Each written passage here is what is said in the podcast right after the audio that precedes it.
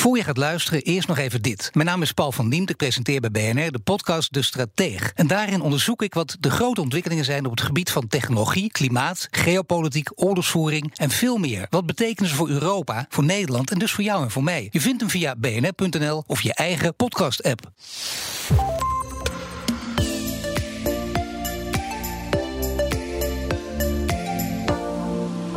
Welkom bij de podcast De Werkprofessor. De podcast waarin we recent wetenschappelijk onderzoek over menselijk gedrag bespreken waar je meteen je voordeel mee kan doen. Mijn naam is Wendy van Ierschot en onze werkprofessor vandaag is Mark Tichelaar. Welkom Mark. Dankjewel. Uh, jij, ja, jij studeerde cognitieve psychologie en je bent ondernemer en oprichter van de Focus Academy. En je schreef het boek Focus aan slash uit.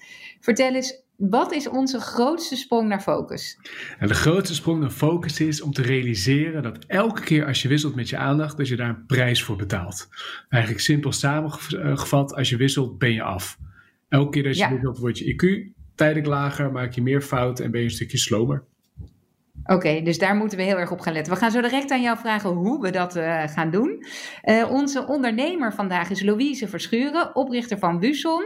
Uh, Wuson is een app-marketingbureau voor het krijgen en activeren van gebruikers. Welkom Louise, leuk dat je meedoet.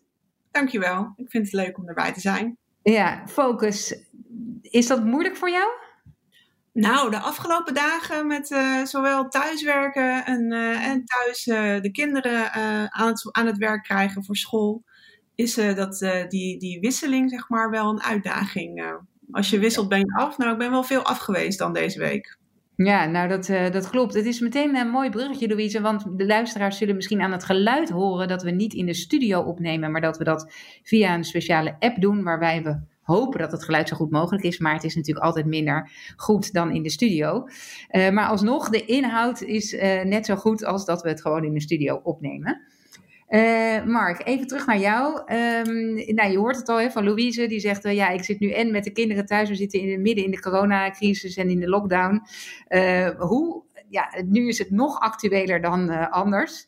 Hoe, hoe moeten we zorgen dat we minder wisselen? Want ja, het is bijna iets wat je niet eens zelf meer in de hand hebt. Nou ja nee. Dus zeker, het is een uitdaging, laat dat duidelijk zijn. Maar er zijn zeker ook dingen waar je zelf uh, aan kunt werken. Want we zien vaak de grootste uitdaging bij het gebrek aan focus als onze telefoon of de kinderen of e-mail en dat soort eigenlijk externe factoren, zoals wij dat noemen.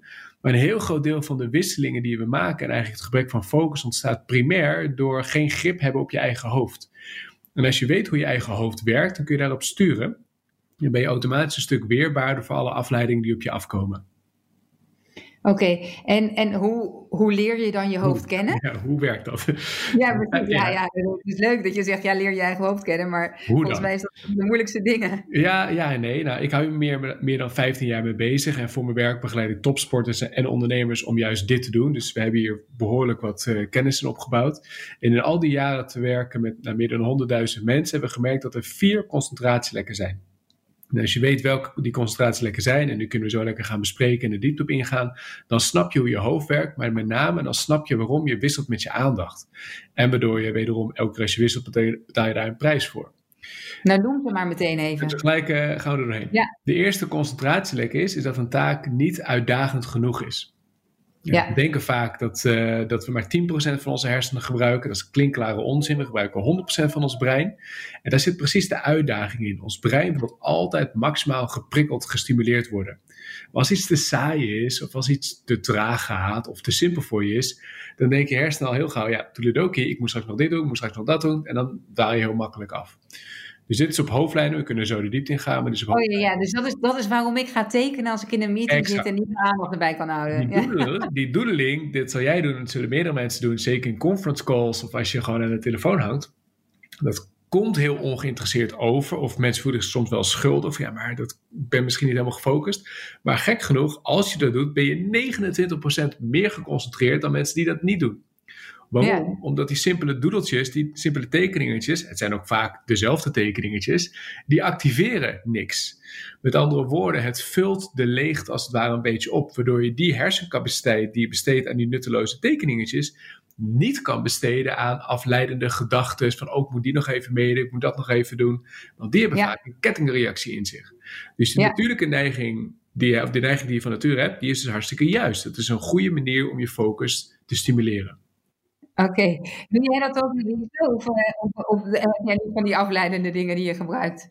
Zeker, zeker. Uh, doodelen is mij zeer bekend en ook uh, dat het uh, repeterende stomme poppetjes zijn. Die, ja, die komen elke keer weer, weer terug. hey, Mark, we hadden er vier concentratielekken. Ja. De eerste, de taak is niet uitdagend genoeg, hebben we gedaan. En de tweede is te weinig brandstof. Onze hersenen hebben brandstof nodig om te kunnen functioneren. De technische stofjes zijn noradrenaline en acetylcholine dat mag je weer vergeten. Maar vergelijk het letterlijk met de tank van je auto. En misschien elektrisch of benzine of diesel. Op een gegeven moment raakt de tank leeg. En dit is dan niet dat het optioneel is om te gaan tanken. Nee, dat is, dat is niet een optie, dat, dat is een open deur. Maar voor je hersenen werkt dat precies hetzelfde. Pauzes zijn niet optioneel, wordt heel vaak nog wel een beetje gedacht. Ja, maar vandaag ben ik echt heel druk.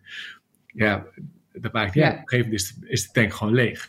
Weten wanneer je moet, pauze, moet pauzeren en hoe je moet pauzeren, dat is een kernpunt bij dit concentratielek. Nou, ik merk nu, uh, ik merk nu vooral zeg maar, dat ik uh, de, de, mijn commute s ochtends naar werk en uh, s middags ook weer terug.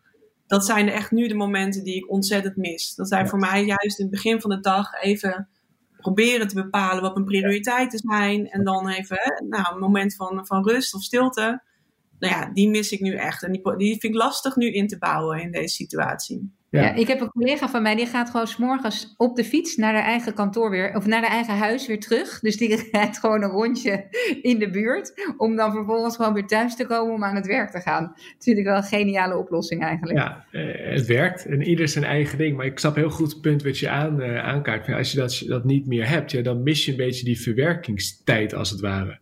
En dat is ook een van de uitdagingen in de, in de huidige tijd. Er zijn veel meer prikkels komen ons op ons af, alleen al door het nieuws. Er zijn gewoon veel meer nieuwsprikkels. Nou, dan heb je al minder oplaadmomenten, want je wordt, je wordt gevoed met prikkels. Ook nog eens heftige prikkels.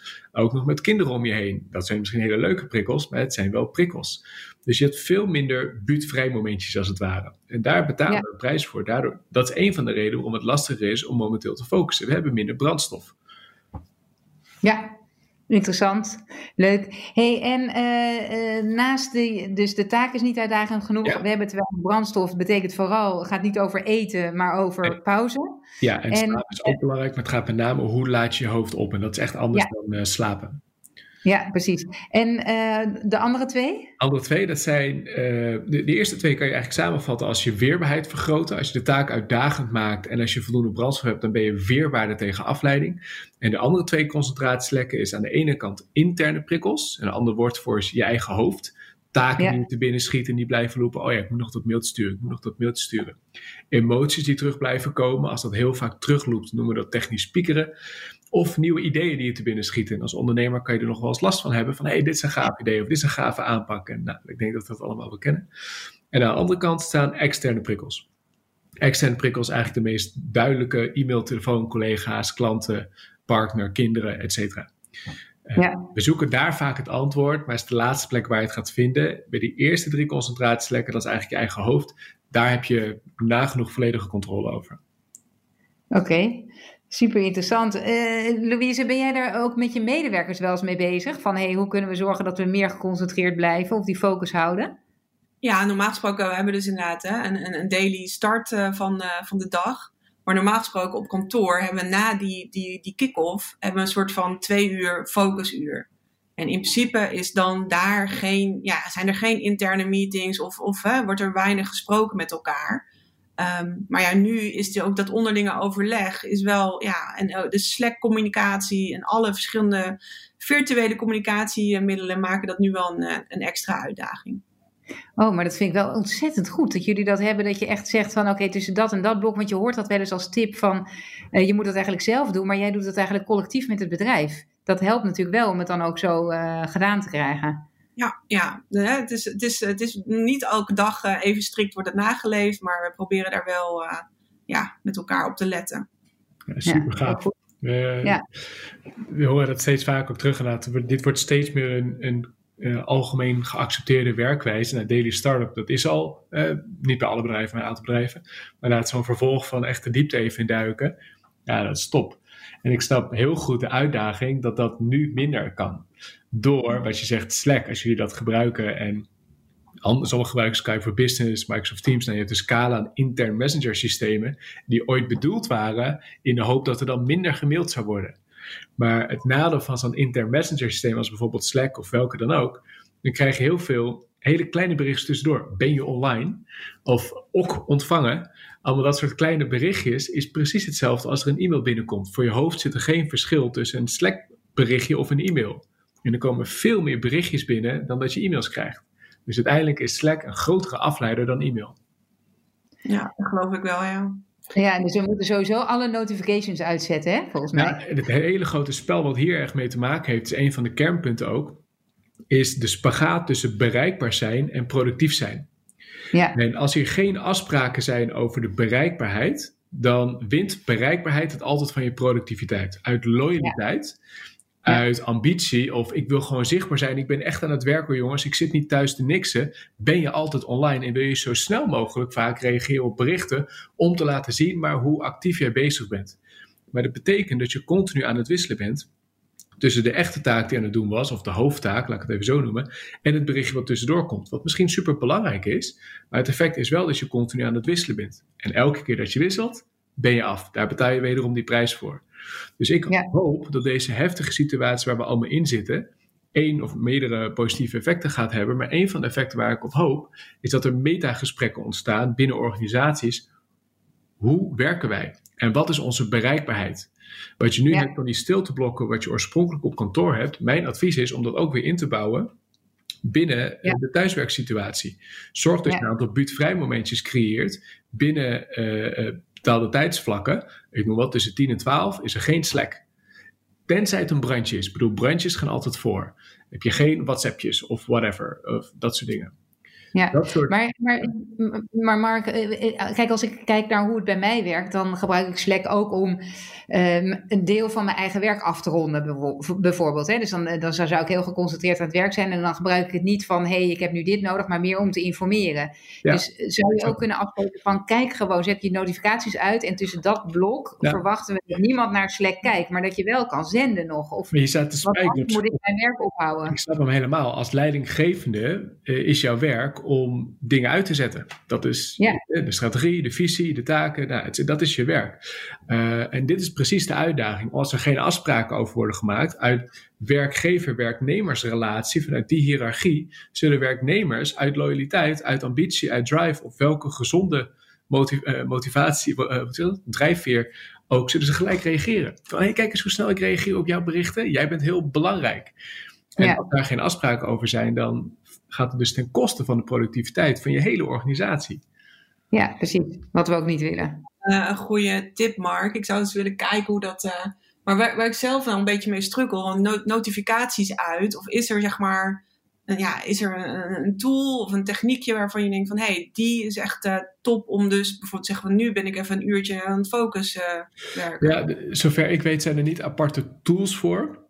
Mijn advies is één om, uh, is tweeledig. Dus één om dat, dit gesprek te starten. Zeg maar, als, je, als je weer een meeting hebt met elkaar, start het gesprek van jongens, hoe doen we dit met focus? Want wat jij nu hebt als leiding of meerdere leidinggevenden hebben van ik wil mijn taken doen, dus dat betekent voor mij zenden. Vaak gebeurt het ook nog eens in de avond. Uh, zeker in de normale kantoorsituatie. Als je als manager, als leidinggevende heb je veel gesprekken met iedereen. Dus kun je je echte werk s'avonds doen. Maar het nadeel is dat ook je medewerkers s'avonds dan hun mails zullen lezen uit wederom diezelfde overweegredenen, waardoor ze makkelijk van 9 tot 9 aan het werk zijn. Dus één, start het gesprek hierover. En twee, in mijn ogen een heel belangrijk onderdeel hierin, zorg dat je afspraken maakt, wat is jullie urgente kanaal? En dat je per kanaal afspraken maakt, hoe snel moet je reageren op een kanaal? Uh, bijvoorbeeld, ik heb, als ik puur voor mezelf spreek, we hebben dit als organisatie ook, maar als voor mezelf ook, ik heb al mijn notificaties uitstaan. Ik bekijk alles, maar niet elk moment dat het binnenkomt, want ik heb er ook geen notificaties van. Maar ik heb twee notificaties aanstaan. Eén, mijn agenda, van hey, ik heb om 12 uur een uh, conference call bijvoorbeeld. En twee, old-fashioned sms. Als iemand mij sms't of als iemand mij belt, reageer ik gelijk. En dat is ook binnen de organisatie, is dat onze afspraak. We hebben ook werk WhatsApp groepjes. Uh, dat is allemaal prima, maar die bekijk ik dus niet alle minuut. Dus we hebben urgent, één urgent kanaal. En voor de rest hebben we afspraken binnen twee uur reageren op je mail, et cetera, et cetera. dit, soort, dit is onze invulling ervan. Dit past bij onze organisatie. Bij andere organisaties heb je andere invullingen. Maar het gaat om het gesprek hierover voeren en het afspreken van een urgent kanaal. Dat vind ik wel een interessante. Maar wat ik wel merk, uh, met, hè, ik heb best wel een jong team. Dat ze toch dat bellen, dat is toch een dingetje op de een of andere manier. Ja, ja dat doen ze helemaal niet meer, hè? ik ben echt, ik ben gewoon, ik zit de hele dag aan de telefoon. Maar ja, heerlijk, ik ook. Ik ben toch een beetje oud aan het worden, denk ik. Ja. Terwijl jij nog zo jong bent, Louise. maar goed, het kan ook een ander kanaal zijn, hè? Dat kan ook, uh, nou, wederom... ik wil ze graag laten bellen. Ik ja, nee, ik snap hem. Ik snap hem. Uh, maar bijvoorbeeld als je, als je e-mail als urgent kanaal kiest, ja, dan komen per definitie komen er ook niet urgente dingen binnen per e-mail. Misschien wel belangrijke dingen, maar niet urgente dingen. Maar het nadeel is als belangrijke, of sorry, als urgente en niet urgente dingen op één kanaal binnenkomen, dan ben je automatisch gekluisterd en verslaafd aan je inbox. Want je wil niet die focus nerd zijn die net het belangrijke mailtje over het hoofd ziet. Dus je moet er een afspraak over maken dat je één apart kanaal met elkaar afspreekt. Dat, dat zou een apart Slack-kanaal kunnen zijn. Dat zou sms kunnen zijn. Maar in ieder geval een kanaal wat je voor de rest niet gebruikt anders dan dat. Ja, ja, interessant. Heel goed. Oké, hey, uh, dus we hebben het gehad eigenlijk over, je hebt twee tips gezegd. Eén is al van, als je wisselt ben je af. Dus zorg dat je je dat je die uh, concentratielekken in de gaten houdt. Uh, zorg dat je, je dat als het niet uitdagend genoeg is, dat je jezelf een beetje afleidt, maar niet te veel. Dus met, met een simpel tekeningetjes maken of, of de vaatwasser in en uitruimen. Dat kan niet met een, met een telefoongesprek trouwens. Maar, ehm, en het tweede is, zorg dat je genoeg pauze houdt. zorg dat je je eigen ho hoofd goed in de gaten houdt. Hè. Dat, dat gaat allemaal over dat wisselen. En nu hebben we het net gehad over die spagaat tussen bereikbaarheid en productiviteit. Dus dat we zorgen. En, en ik vind dat ook nog wel interessant, hè? Want, want hoe bereikbaarder iemand is, hoe fijner het ook vaak samenwerken is met diegene. Hè? Dus we waarderen eigenlijk vaak in, in de performance veel meer de mensen die heel bereikbaar zijn, dan misschien wel de mensen die heel productief zijn. Ja, nee, exact. En dat heeft te maken met hoe we beoordelen. Het is, het is in- en uitklokken uh, systeem. Het is zichtbare optische productiviteit in plaats van daadwerkelijke productiviteit. Goh, ik kan me nog herinneren, een keer toen ik ooit nog bij Shell werkte, dat iemand een bonus ging krijgen. Dat weet ik nog, dat was een van mijn eerste, dat is echt heel lang geleden. Um, toen moest ik zo'n ranking sessie bijwonen. En dan gingen we dus mensen plaatsen van, nou, wie waren de top performers en wie waren de slechte performers. Dat ging ook nog een beetje volgens zo'n curve, hè? dat je dus de bovenste 5% en de onderste 5% tussen aanhalingstekens moet definiëren. En dat één baas, die wilde echt iemand uh, een bonus geven, omdat hij er altijd was voordat hij op kantoor kwam. En altijd pas wegging nadat hij op van kantoor wegging. Toen dacht ik echt van, ja, maar dat mag toch echt geen reden zijn, hè? Uh, het moet toch ook echt inhoudelijk om het werk gaan, maar die man was niet van dat idee af te brengen. Ja, maar uh, ik snap hem wel vanuit zijn positie. Het is een hele makkelijke beoordelingsmanier, alleen het is totaal niet... Uh, valide. Je, je, weet gewoon totaal de verkeerde dingen. Sterker nog, er zit een negatieve correlatie tussen het aantal uur dat je werkt en je productiviteit qua denkwerk. Qua, ja. Het is normaal bij fysieke arbeid, als iemand twee uur werkt versus iemand die vier uur stenen legt. Iemand die vier uur stenen legt, legt meer stenen dan iemand die twee uur stenen legt. Maar als wij twee uur vergaderen of als wij vier uur vergaderen, bij vier uur vergaderen zijn we niet per se twee keer zo productief dan wanneer we bij twee uur uh, productief uh, uh, vergaderen. En sterker nog, ik dat bij vergaderingen bij mij die, die, die curve nog sneller naar beneden ja, gaan. Ja, ja zeker. hoe korter, hoe beter. Maar er zit, dat, ook dat is een parabool. En dat is, ehm, op een gegeven moment slaat het door. Iemand die 60 uur per week werkt, krijgt gemiddeld genomen 30% minder gedaan in absolute zin, dus niet in relatieve zin, in absolute zin, van dan iemand die 40 uur per week werkt. Ja. krijgt minder gedaan. En, ja. ja, we zijn toevallig nu ook in het kader van die belasting, hè, die overbelasting nu, van dat je en de kinderen thuis hebt en aan het werk bent, hebben we ook gekeken naar die zesurige werkweek, hè, waar heel veel voor gepromoot wordt eigenlijk. Maar goed, dat heeft ook allerlei... Denk ik. Uh, wat zei je? Ja, zes uur werkdag of zes uur ja, werkweek. Ja, zes uur werkdag. Ja. In plaats van acht uur naar zes uur. Want dat schijnt uh, productiever te zijn als je dat dan wel weer een beetje verdeelt over de dag. Hè? Dus dat je uh, langere pauzes hebt. Maar goed, uh, dat, dat, dat, er kleven ook weer nadelen aan. Zeker om dat te implementeren in zo'n onrustige periode als dat we er nu in zitten. Maar het is wel interessant om daar eens even dieper op in te duiken, denk ik. het onderzoek van Microsoft, heeft daar best, Microsoft heeft er best veel onderzoek naar gedaan in Japan. Ja, Japan is daar, ik weet niet precies hoe ik de, hoe ik de naam uitspreek, maar er is een, gewoon een woord in de Japanse taal voor dood door overwerken. Dat is een ja. onderdeel van het oh, vocabulaire. Karoshi, als ik, maar ik weet niet zeker of ik het goed uitspreek. Misschien, misschien zeg ik, maar goed, in ieder geval dood te overwerken. En dat is daar gewoon onderdeel van de cultuur. Dat is daar nog veel meer gewoon geaccepteerd. Ja, dat is uh, ja, een van de prijskaartjes die je betaalt. Ja. Microsoft heeft nu aangetoond, en bij, in het Westen, we wisten dit al lang, maar nu dat het in Japan ook is aangetoond, is best wel een ding, dat je met minder werken gewoon veel meer gedaan krijgt. Ja. Dat is in, in Zweden zijn er hier veel experimenten mee gedaan met zes uur werkdagen. Uh, in Frankrijk is het bij de wet verboden dat een leidinggevende na zeven uur s avonds een medewerker nog een mailtje stuurt. Is dat zo? Super boeiend. Uh, ja. De PvdA heeft, uh, heeft het geprobeerd, nou, een halfjaartje geleden ongeveer, de recht op onbereikbaarheid in te voeren. Nou, dat stuit nu ja. nog veel weerstand. er zitten ook haken en ogen aan. Ik bedoel, dat moet je echt wel nou, of je dat juridisch moet vastleggen, lijkt me wat ver gaan. Maar bijvoorbeeld een aantal bedrijven in Duitsland hebben het zo ingesteld dat als je een mailtje stuurt na 7 uur s avonds, dan komt er pas 9 uur s ochtends de volgende dag in je mailbox binnen. En dat is top, oh, want dan kan jij het uit je hoofd halen als leidinggever, als manager, als ondernemer. Maar de, de, de, de, medewerker, uit, wederom uit loyaliteit en dergelijke, zal toch altijd zijn mailbox willen checken. Maar dan valt er niks te checken. En nee. dan heb je het beste van beide. Ja, Oh, dat is ook wel e-, echt slim, ja, inderdaad. Ja, Leuk. Een toolvoorbeeld, want dat, dat klinkt misschien wat groot, maar dat is adios.ai. Dat is een gratis applicatie. En dat zullen we even opnemen in de show notes. Ja, dat is top. Want dat is een gratis applicatie wat je voor jezelf kunt gebruiken uh, om zelf te bepalen. Ik laat mijn mail bijvoorbeeld maar vier keer per dag binnenkomen. En dat ik dus ook ja. niet, uh, maar dat kun je dus ook op organisatieniveau instellen met elkaar. Dus dan kun jij gewoon s'avonds alles offloaden en, en uitsturen. Maar dan komt het pas de volgende dag binnen als je dat instelt. Grappig. Het doet me ook herinneren, ik ga dit zeker deze tip opvolgen, want ik ben inderdaad uh, geneigd om op de meeste idiote tijden iets uit te sturen. Uh, maar uh, ik, heb, ik heb het ook wel eens andersom gehoord, dat mensen juist dus eigenlijk van 9 tot 3 bij wijze van spreken werken en dan hun mailtjes pas om 7 uur of 8 uur s'avonds niet uitsturen, om te laten zien, kijk eens hoe lang ik werk en ik, ik s'avonds ook nog commitment heb naar de zaak ja. op aanwezigheid of, of uren. Wij proberen echt hè, voor iedereen uh, te bepalen van, nou ja, het gaat niet om de, om, de, om de uren die je er bent, maar om de output die je, die je levert. En om dat in ieder geval proberen meetbaar te maken. Want inderdaad, hè, ik kan me ook herinneren, ik ben ook mijn carrière begonnen bij een grote corporate, bij een bank. En nou ja, als je dan om half zes naar huis ging, eh, was de opmerking, heb je een vrije middag? Ja, dat, dat is niet uh, de cultuur waar ik nu voor wil staan in ieder geval. Nee ik zie daar wel een omslag in hoor. Dus ik, we, we, zien, de, we werken dus veel voor de grote corporates en ook veel voor de banken. Uh, we zien daar wel een omslag in. We zien daar wel van, de, men, is, men is aan het bewegen in mijn ogen de goede kant op.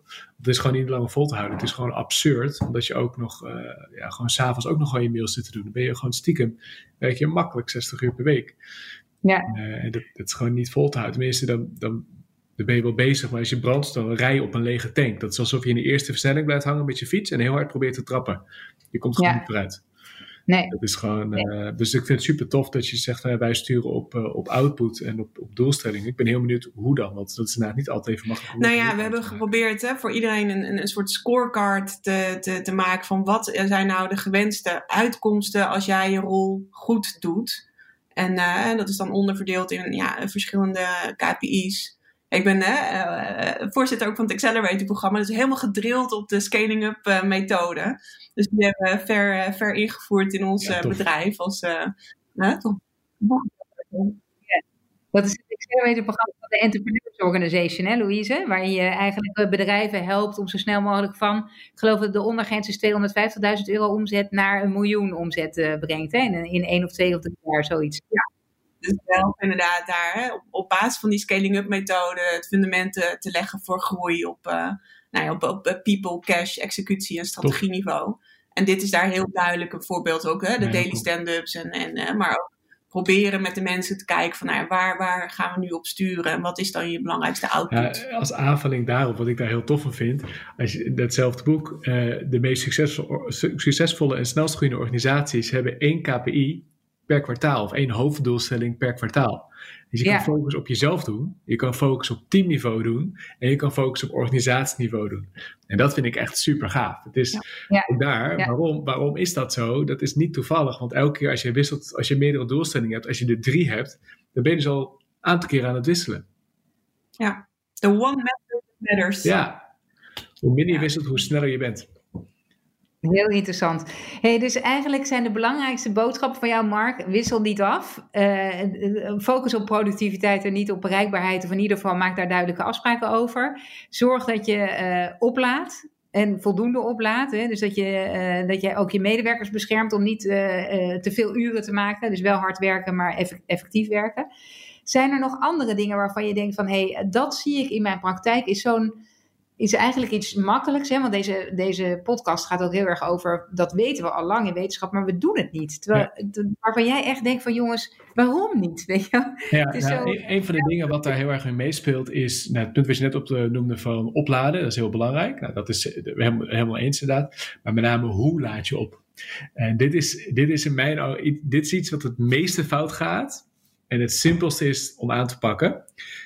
En dit is het, hier komt hij, trommelroffeltje. Ja. is uh, wat om op te kunnen laden, wederom, opladen heeft te maken met die twee stofjes, noradrenaline en acetylcholine. Dat is de benzine van je hoofd. Die benzine raakt dus op. Om die benzine weer bij te tanken, om letterlijk naar het tankstation in je hoofd te gaan, om even in simpele termen te praten. Dat tankstation heet het Default Mode Network. Het Default Mode Network kan je letterlijk zien als het tankstation van je hoofd. Maar om in dat, bij dat tankstation te komen, bij dat gebied in je hersenen, moet je aan twee voorwaarden voldoen. Eén, je mag geen nieuwe informatie opnemen op dat moment. En twee, je moet bewust afdwalen. Geen nieuwe informatie, bewust afdwalen. Als je dat doet, dan heb je een goede pauze. Maar ja, wat doen de meeste mensen in een pauze? Ja, ik wil even mijn mail checken. Uh, ik wil even mijn social bijwerken. Ik wil even kijken of ik WhatsAppjes heb gekregen. Dat zijn allemaal hele leuke dingen. Maar per definitie heb je dan nieuwe informatie. Zelfs het luisteren van een podcast, dat heel erg leuk is, leuk is niet het criterium. Het is per definitie nieuwe informatie.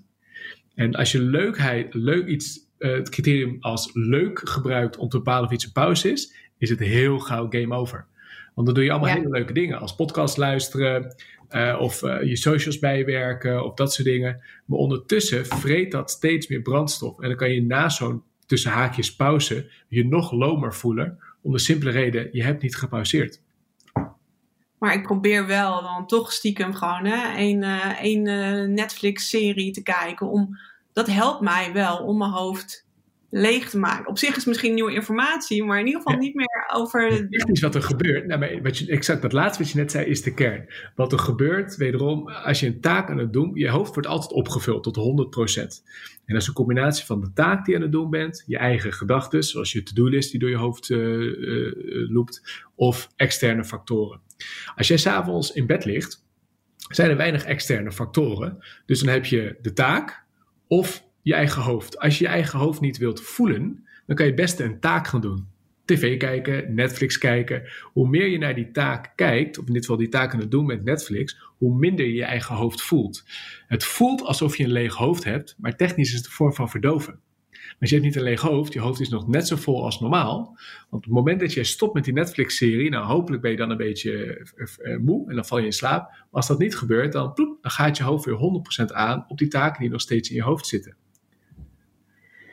Oké, dus we moeten niet uitdagende pauzes hebben die, uh, waar geen nieuwe info is en waar we bewust afdwalen. Dus dat betekent dan toch buiten slenteren? Of, ja, uh... Als dat buiten kan, is wandelen het beste. Uh, wat ook al goed werkt, is in je huis misschien een kop koffie halen, even met een klein rondje lopen. Of nou, dat soort dingen. Naar buiten staren is ook al een hele goede pauze. Zolang je maar geen nieuwe informatie neemt en bewust gaat afdwalen ja. precies het tegenovergestelde van wat wij nu aan het doen zijn. Of als je aan het luisteren bent, je luistert naar het verhaal. Of je spreekt met het, in dit verhaal nu. Dat, dat is focus. Maar dat, om op te kunnen laden moet je dus juist tegenovergestelde ja. doen. En mijn probleem is vaak dat ik dan, uh, dat ik dan wel probeer of om naar buiten te gaan. Of inderdaad in, in soms zelfs even in een stoel te gaan zitten. Mhm. Maar dan krijg ik weer nieuwe ideeën. Die, waarvan ik dan denk, oeh, daar moet ik dan nu even iets mee. Of ik moet het wel even opschrijven. of niet.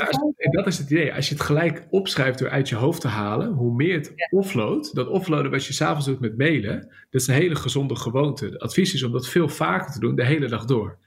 Elke keer als je een nieuw idee krijgt of een, dat er een taak te binnen schiet van, oh ja, ik moet steeds nog even Piet een mailtje sturen, haal het gelijk uit je hoofd. Het grote gevaar wat wij eh, merken in deze tijd en met de mensen met wie we werken, met name de hoogopgeleide professional, heel veel dingen doen ze in hun hoofd. Omdat ze denken, ja, dat hele kleine taakje van Piet een mailtje sturen, ja, dat is zo klein. Ja, dat hou ik wel even vast in mijn hoofd. Het nadeel is, je kunt het. Alleen het ja. prijskaartje wat je betaalt, is stress, omdat we blijven lopen. Je hoofd is de slechtste plek om iets te bewaren. Geweldig. Nou, uh, ik vind, Mark, we hebben weer echt heel veel goede tips gekregen van je. Mooi. Uh, Louise, is er iets waarvan jij denkt: hé, hey, dat ga ik echt meenemen van deze podcast? Nou, ik vond in ieder geval die, hè, dat gesprek openen over, over bereikbaarheid versus productiviteit en uh, de urgente kanalen definiëren wel een, een belangrijke takeaway. die we nu ook vooral in deze situatie kunnen gaan toepassen. Ja, Heel goed. En toch iedereen naar buiten sturen, hè? dat ze verplicht naar buiten moeten. oh ja, ja, maar we moeten natuurlijk nu juist binnen blijven.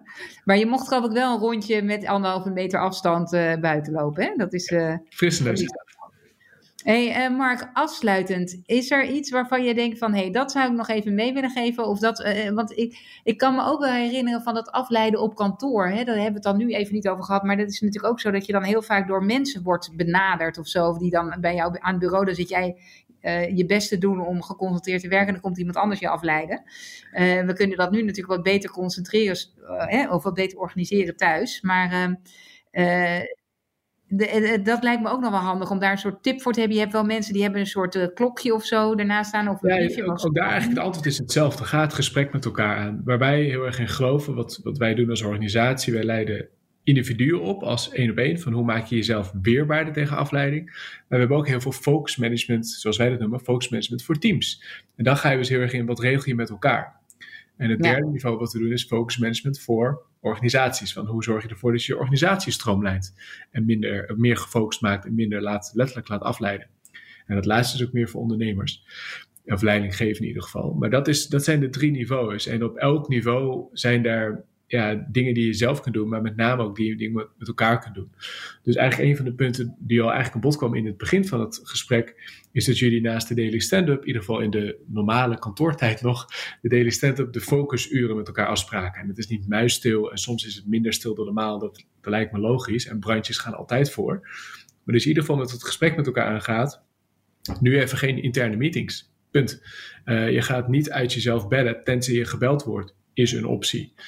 Uh, als dat binnen je potentie echt sales bent natuurlijk, is misschien net even iets anders. Maar uh, je gaat ook dat soort afspraken, dus echt een scala aan afspraken die je kunt maken, dat maakt het makkelijker om de diepte in te duiken. En focus geeft altijd veel meer voldoening dan van hot naar her pingpongen van taken. Ja, ja, precies. En ik denk ook van een briefje naast je bureau leggen als je wel in die kantoortuin zit met van ik ben tot die tijd nu eh, geconcentreerd aan het, aan het werken, dat mensen dat kunnen zien. Ja, uh, dat helpt wel. Ja, we hebben daar letterlijk een focuslamp voor gemaakt. Dat gewoon een, een, als je hem aanzet is het rood en dan zie je van 10 meter afstand zie je, ah Wendy, nu even niet storen. Nee. En er, oh, zit, ja. er zit een timertje op en op een gegeven moment is dat timertje op en dat is voor jezelf ook een mooie focusblok en dan springt hij automatisch op groen, zodat mensen letterlijk om je heen kunnen zien, oh ja, nu is ze wel bereikbaar. Oh, leuk. Die wil ik een keer zien, uh, Mark. Leuk. Oké, okay, dank jullie wel voor deze podcast. We zullen een uh, kleine samenvatting maken en op de site zetten. En uh, de, de, onderwerpen die we hebben genoemd, waar een link is, of, of, een, of een bedrijf wat we hebben genoemd, of een boek, komt even in de show notes te staan. Mark, super bedankt voor dat je ons, je kennis met ons wilde delen. Louise, heel leuk om jouw praktijkvoorbeelden te horen. En voor de luisteraars.